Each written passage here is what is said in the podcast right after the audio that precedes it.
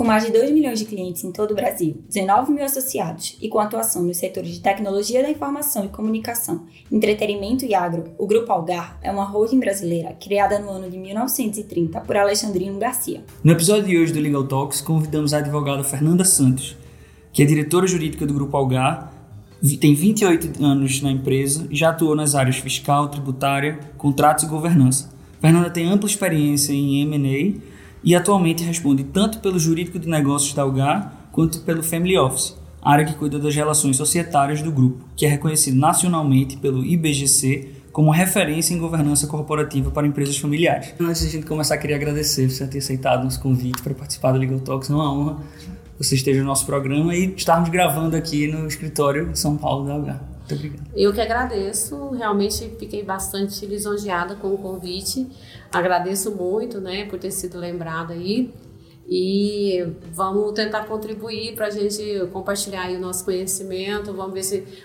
Eu ouvi já alguns de vocês, achei fantástica a ideia, parabéns pela ideia. E fico muito feliz realmente de poder contribuir. E vou continuar ouvindo os próximos de vocês também. Maravilha.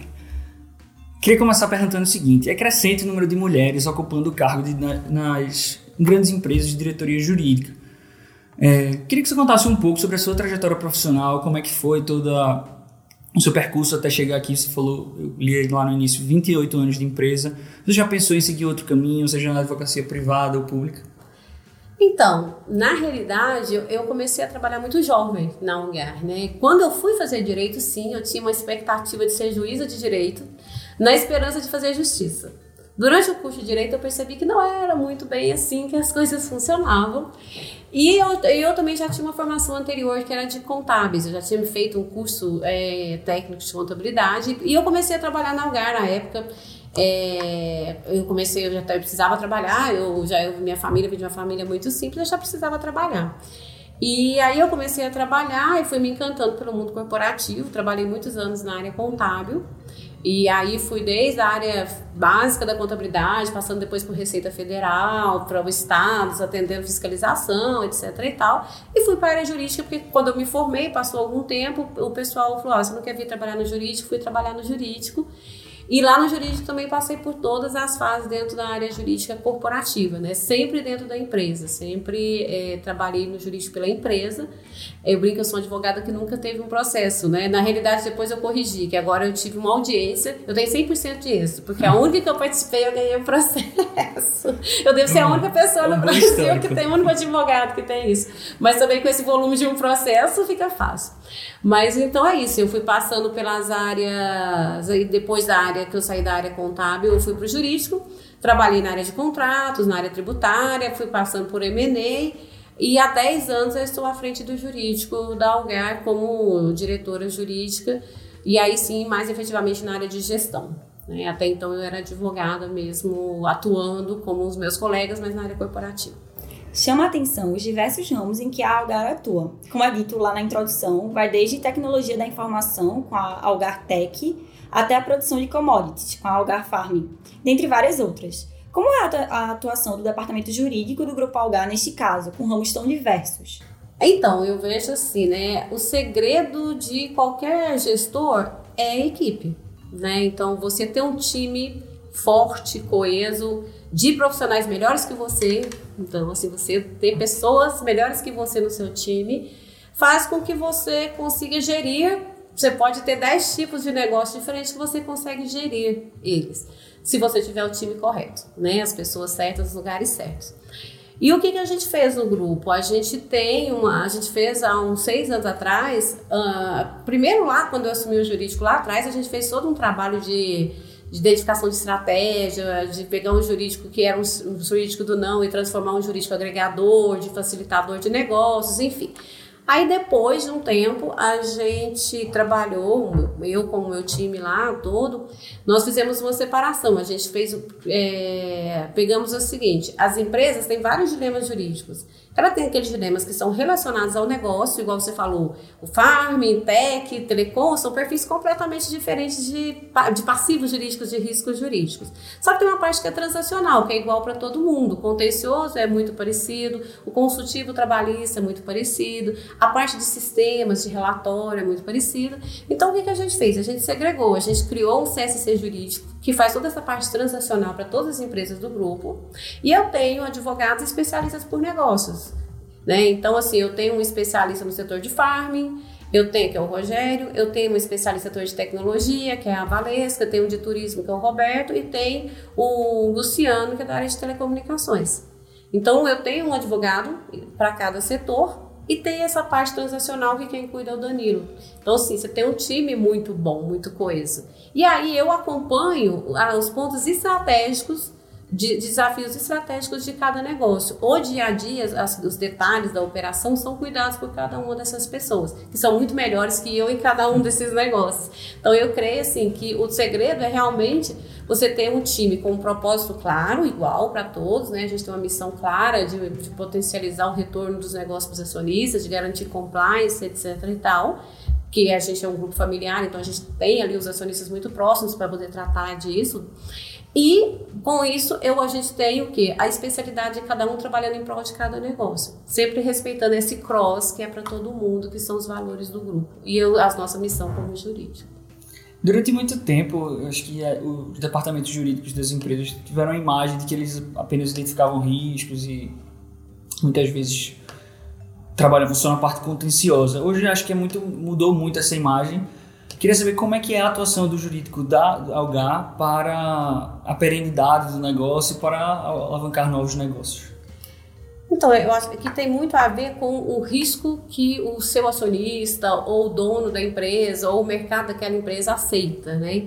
E, e aí o que eu vejo assim, eu acho que hoje não tem espaço, eu acredito que não deva ter mais um jurídico desses clássicos que a gente está já está acostumado a falar, de que é um jurídico que só cumpre a parte do by the book do jurídico, né?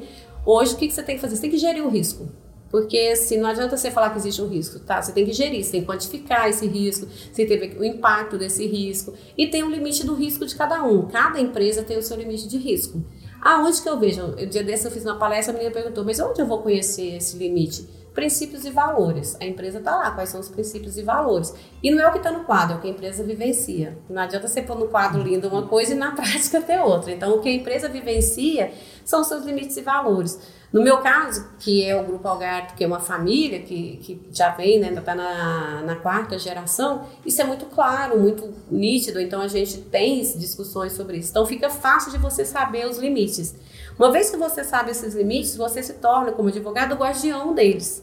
Como que você vai ser o guardião? Conhecendo, realmente, medindo, vendo aquele que dá para correr, aquele risco que não dá para correr, eu até falo com os executivos, ó, esse aqui eu pego na sua mão e vou, eu vou, eu vou com você defender, esse aqui não vai de forma alguma, porque eu não vou junto com você, e se você for, eu vou, e aí entra também a parte difícil, né, porque assim, se a pessoa, a pessoa não tem autonomia, você vai ter que ver a escala, onde que você escala isso, mas normalmente, quando você vai construir uma relação de confiança, de transparência com as áreas, quando você fala, ó, não vai nesse risco porque eu não vou com você, a área também não quer, porque ela sabe que ela sabe que você não está falando não, você ela sabe que você foi no limite de todas as possibilidades para aquilo. Confia no trabalho. É, você já acho que ele sabe que você já construiu, já pensou alternativas, entendeu?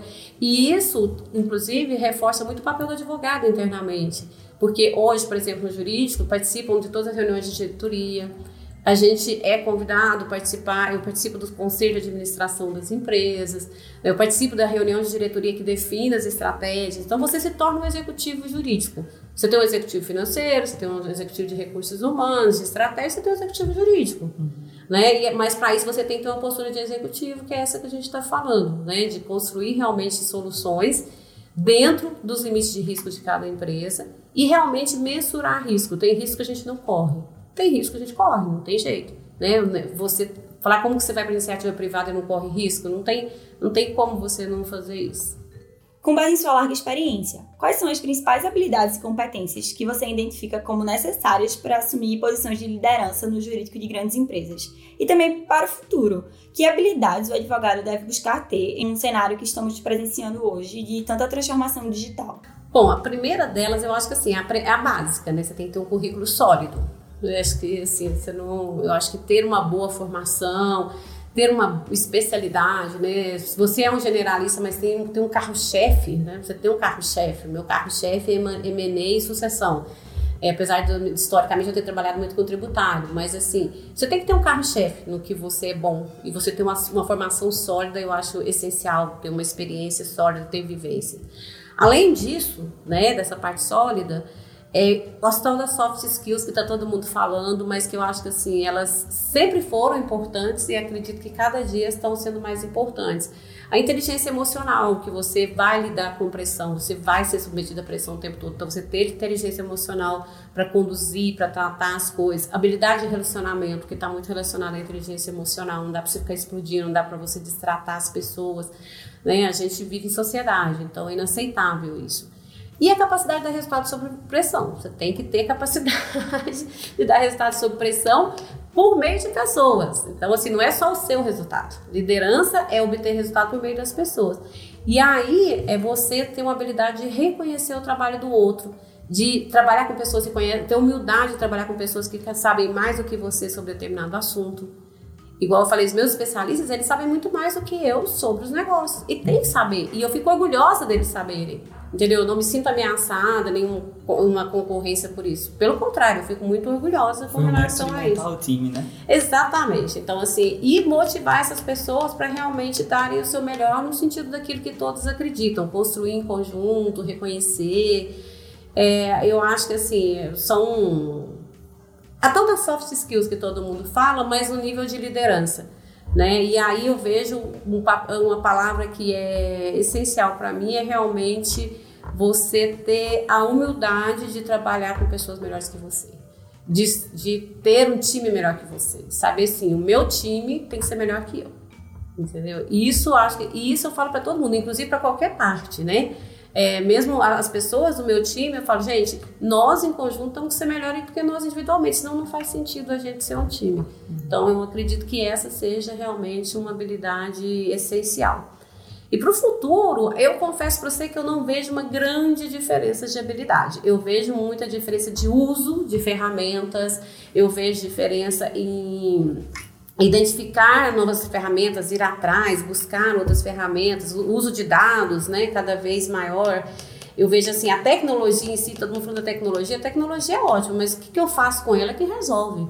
Você pode ter uma tecnologia maravilhosa, se você não souber usar. Meu, eu vou te falar que eu tenho um celular top, eu uso 5% que ele me disponibiliza, porque eu não sei usar toda a tecnologia que está aqui. Então a tecnologia por ela mesma não, não vai alocar muita coisa.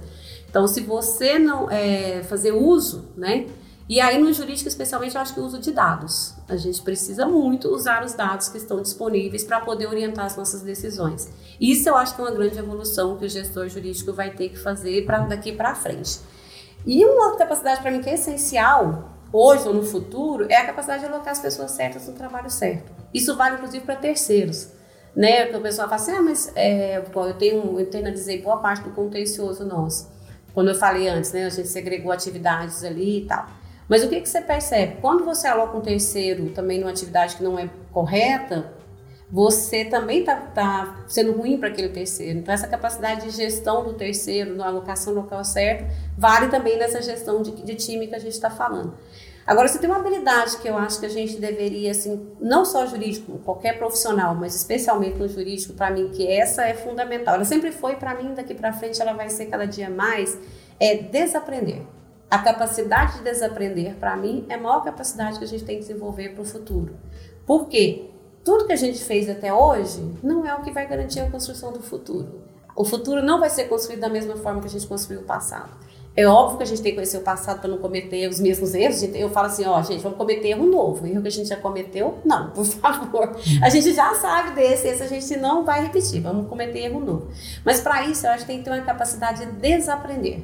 A gente sempre aprendeu na escola que a gente tem que ter a capacidade de aprender, aprender. Mas hoje eu acho que a gente, mais do que aprender, a gente tem que saber desaprender. Porque se você vai para o mundo de tecnologias, de coisas novas, se você for com o seu mesmo modelo de pensamento, você não vai fazer novo. Você vai estar cego para novas oportunidades. Você, também, né? Exatamente. De fazer. Você vai aprender muito, mas fazendo do mesmo jeito. Você não vai chegar. Eu falo, assim, você, você não vai plantar abacate e colher abacaxi. Não tem jeito. Se você plantar abacate, você vai colher abacate. Então, essa questão de aprender a desaprender, eu vejo assim como a habilidade mais importante. Depois a humildade que eu falei como líder de soft skill é essa para o futuro, né? De ter essa. E que tem a ver com, com humildade também. Tipo assim, ai, muito bom que você fez até aqui, mas e o que você vai fazer amanhã? O que você vai fazer amanhã é mais importante do que você já fez até aqui, na minha visão. E pensando nos escritórios de advocacia que prestam serviço para grandes empresas, quais são as expectativas, o que é que espera um departamento jurídico interno? Então, é, eu não, não sei se eu cheguei a explicar para você, mas eu acho que não no nosso papo aqui. É, a gente construiu um CSC jurídico e o que, que a gente desenhou lá internamente, né? O que, que a gente entendeu?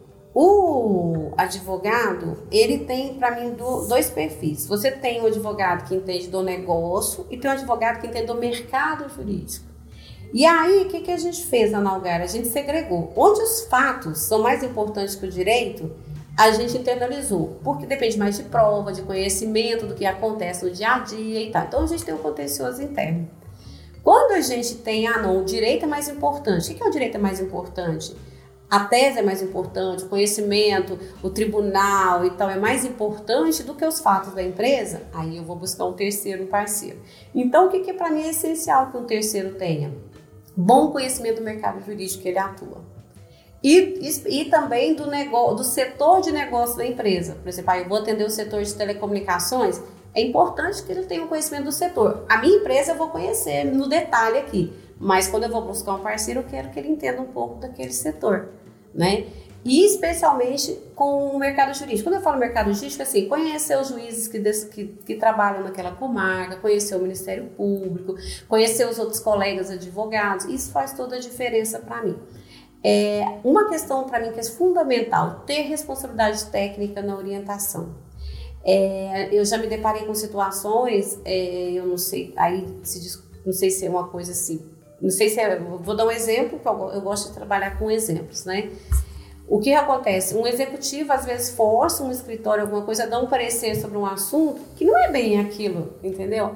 Então, assim, o, cara, o advogado precisa ter uma responsabilidade técnica sobre o que ele está falando. Não é porque é uma atividade meio que você não tem uma responsabilidade técnica. Se um assunto é de risco provável, não dá para você falar que é possível. Uhum. Né? Na classificação de empresa, falando no jargão, no, jargão jurídico empresarial, quando você tem lá as classificações em remoto possível e provável de acontecer. Né? E, e aí eu já peguei situações em que o escritório terceiro classificou um risco que não era. A hora que você vai ver nos fundamentos, as premissas que está na legislação e no, nos, no, nas orientações contábeis, etc. e tal, e é bem, bem empresarial mesmo, é, a avaliação não é aquela. Então, assim, acho que essa responsabilidade é muito importante, porque às vezes o escritório não tem noção, mas quando ele coloca uma opinião ali, ele impacta nos números da empresa, ele impacta no dividendo do acionista, ele impacta até no valor das ações da bolsa daquela empresa. Entendeu? Porque uma empresa que tem lá um passivo, vamos por um exemplo, ela tem um passivo de 10 milhões. O cara fala, não, esse passivo aqui é bem provável que você vai ganhar. Mas no fundo ele sabe que você vai perder ou não tem segurança. Isso deixa de ir para o balanço ou vai para o balanço indevidamente e isso impacta a empresa gigantescamente. Então, ter noção disso é muito importante. Pode achar que está ajudando agora, mas não sabe o prejuízo que isso vai causar lá no futuro. Né? Exatamente. Né? E empresas familiares, vamos, que tem dono, vamos colocar, a gente chama empresa que tem dono, isso faz um, um estrago enorme, porque a sua reputação como escritório vai para o lixo, entendeu? E, e aí, que está muito relacionado, a transparência na relação, né? Então, assim, ser realmente transparente, né? E não sucumbir às pressões do curto prazo, a pressão executiva ali, eu sei que é difícil, né? Porque o mercado, eu entendo a dificuldade, só que eu vejo que um escritório que pensa na perenidade do seu negócio, né, como, como advogado, ele, para mim, esse é um princípio básico que ele tem que ter. É, e um ponto, assim, que eu queria até aproveitar e comentar, que aconteceu é, recentemente comigo, que eu achei, assim, extremamente incompatível, que eu achei que o advogado se coloca numa situação de, é, de conflito desnecessário, um escritório queria me cobrar êxito para negociar um contrato. Aí eu falei assim, mas você se coloca numa situação de conflito de imediato, porque quem me garante que você vai estar tá fazendo tudo, toda a precaução para a empresa e não cedendo alguma coisa para poder ter a sua comissão? Então, assim, acho que tem algumas, algumas atividades que não são compatíveis. Você se coloca numa situação de conflito desnecessariamente. Então, acho que, assim, pensar muito essa estratégia, né? Quem eu quero ser, qual, que tipo de escritório eu quero ser, com que longevidade eu quero ser isso faz muita diferença. Porque, assim, é um jargão clássico, mas que é verdadeiro. A empresa também quer uma parceria de longo prazo. E uma parceria de longo prazo você só faz em quem você confia. E tudo isso que a gente falou destrói a confiança e o relacionamento. É verdade. Outro ponto relevante para a gente debater é que muito se discute que os critérios de avaliação profissional foram desenvolvidos por homens e para homens, segundo padrões masculinos. Nessa hipótese, a mulher, para crescer na carreira, muitas vezes teria que se adequar ao jeito masculino e também seria criticada por isso. É, você concorda com esse debate, com todos esses questionamentos? E se sim, como você entende que seria uma avaliação feminina justa? Nossa, menina, esse é um ponto muito sensível, porém eu acho que muito relevante. É, eu vejo assim, as avaliações em si, eu não vejo que elas são tão discrepantes. Quando você vai ler tecnicamente no papel, elas são até, para mim, razoáveis. O problema é a forma como você aplica.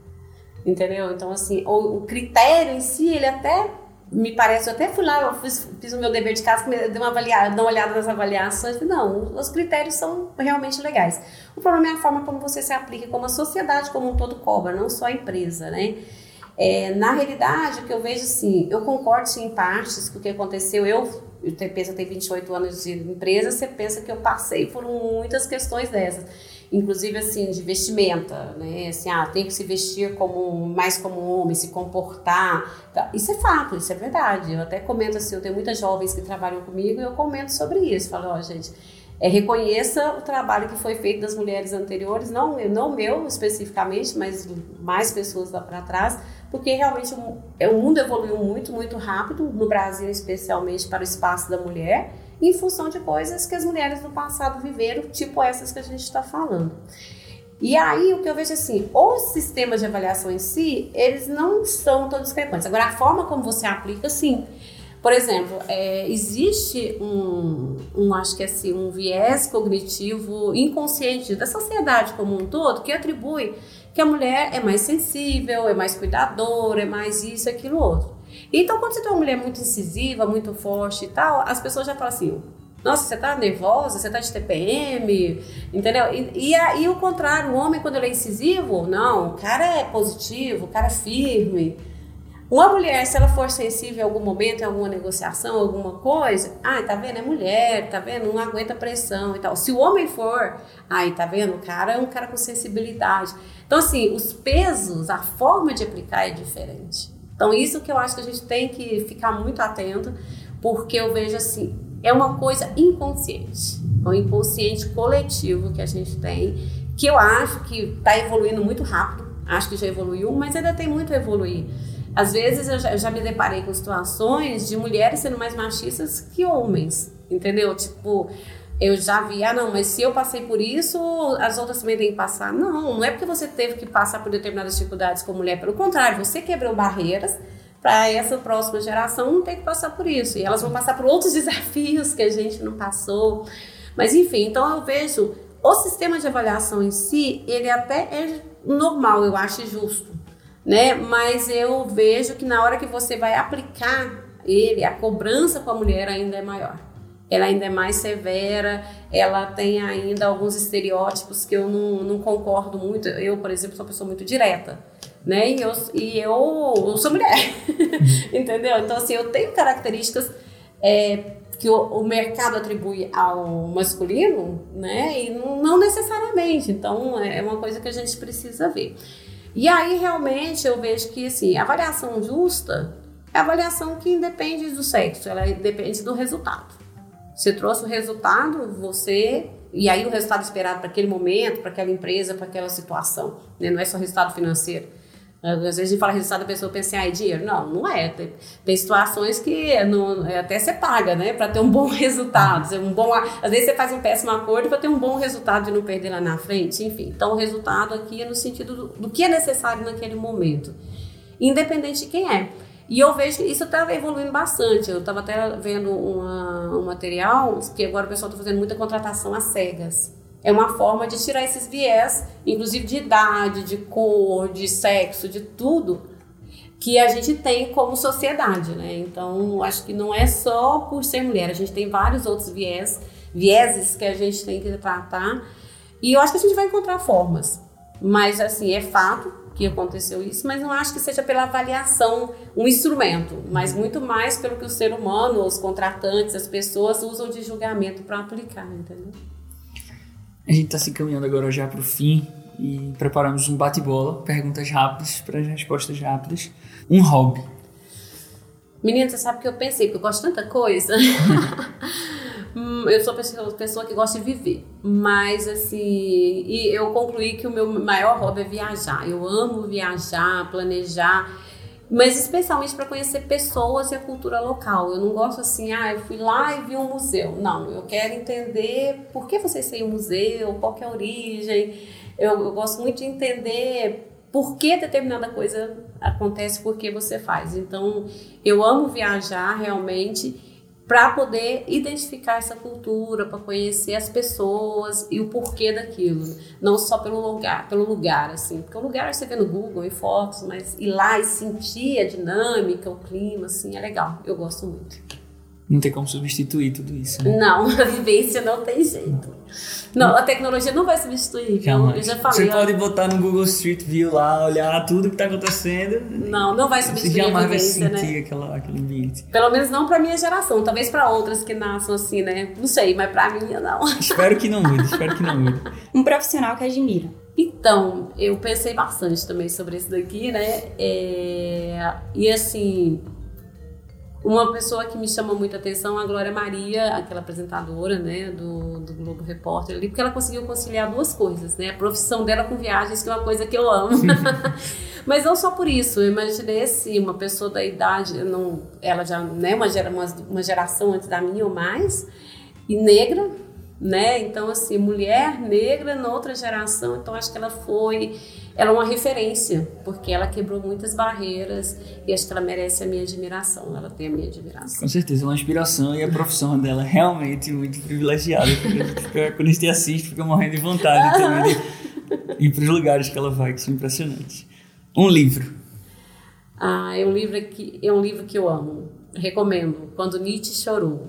É do Irving de Yalom ele mostra muito sobre a fragilidade do ser humano. Ele entra no âmago do ser humano. Eu gosto muito de filosofia. é um livro de filosofia, não é um livro de direito. É, mas que eu acho que ensina muito como você de liderança, de como ser líder, independente da área que você atua, porque ele faz você olhar para você mesmo e te ver como ser humano, como você é frágil como ser humano. Então, é um livro que eu recomendo. Acho que vale a pena a leitura. Um filme ou uma série? Uh, Coisa Mais Linda, do Netflix. Uh, uma série que me chamou muita atenção, porque é uma coisa muito próxima aqui na gente. Ela foi gravada no Brasil, inspirada em histórias de mulheres brasileiras. E que retrata muito o Brasil dos anos 60, tá aqui pertinho, que tá na nossa porta é, de como as mulheres ainda eram subjugadas, de como foi difícil a mulher conseguir trabalhar fora, mesmo sendo de uma alta classe social, as barreiras que ela teve que romper, a capacidade que o homem tinha de fazer a mulher se sentir culpada por querer ter uma independência, uma voz própria. Então, assim, recomendo muito também, que eu, assim, me fez pensar muito. Você viu que eu gosto de entender mesmo por quê. Uhum, profundidade, né? É, não, eu gosto de profundidade, não gosto de nada superficial. Uma conquista que você se orgulha? Então, uma conquista, eu acho que a minha própria história de vida, não tem uma coisa específica, sabe? Porque eu vejo assim, se alguém me falasse aos 10 anos de idade que eu seria a, não só profissional, mas a pessoa que eu sou hoje, eu não acreditaria. Entendeu? Que eu teria vivido as coisas que eu vivi. Então, eu acho que a história de vida que eu construí e principalmente conseguindo conciliar aí minha carreira, minha formação com dois filhos que eu tenho, né, são o meu orgulho, né, de, e são super independentes também, vão à luta, trabalham, estudam. Então, assim, isso para mim é um motivo de orgulho. Eu acho que uma conquista que eu mergulharia, que eu poderia dizer seria isso, não tem um fato isolado. Por fim, quais são os planos da Algar para o Nordeste? Vocês têm projetos para a nossa região? Então, a gente, o Grupo Algar, né, optou, foi pro, tem um plano de expansão né, nacional, a gente já tem um tempo que estava mapeando empresas para poder ir para várias áreas. A gente comprou no Sul primeiro. E esse ano nós fomos para o Nordeste. A ideia é crescer nacionalmente no mercado de empresas, né, o B2B, que a gente chama. E então a gente foi com o Nordeste com essa expectativa de prestar um serviço diferente lá também. A gente, a gente é referência em qualidade de serviço na Anatel, não sou eu quem fala, são os consumidores lá na Anatel, graças a Deus. Melhor é falar com dados de terceiro, não próprio, né? Então, a gente também tem, pelo Grupo Algar, a, a gente tem uma joint venture 50-50, que é o Rio Queijo, que também comprou Sauípe, na Bahia. Então, a gente está colocando o nosso pezinho no Nordeste, porque esperamos assim que os mineiros consigam prestar um bom serviço aí no Nordeste para todo mundo que está aí. Que bom. Então, muito obrigado pelo, por ter aceitado o convite. Estamos muito felizes na gente ter gravado esse episódio e Obrigado. Fernanda, muito obrigada. De verdade, eu estou muito feliz de ter uma grande é, líder do jurídico de uma empresa como a Algar aqui no nosso podcast. É muito importante para nós ter essa representatividade feminina. Obrigada a vocês pela oportunidade. É, deixo um beijo aí pro Bruno, que me convidou, agradeço mesmo, achei assim, fantástico, são de parabéns, realmente eu tenho ouvido, né? Os podcasts. Espero que eu contribua com alguém que ouça, porque o que eu ouvi me contribuiu bastante, me trouxe bastantes insights. Obrigada pela feliz. oportunidade. Obrigado também.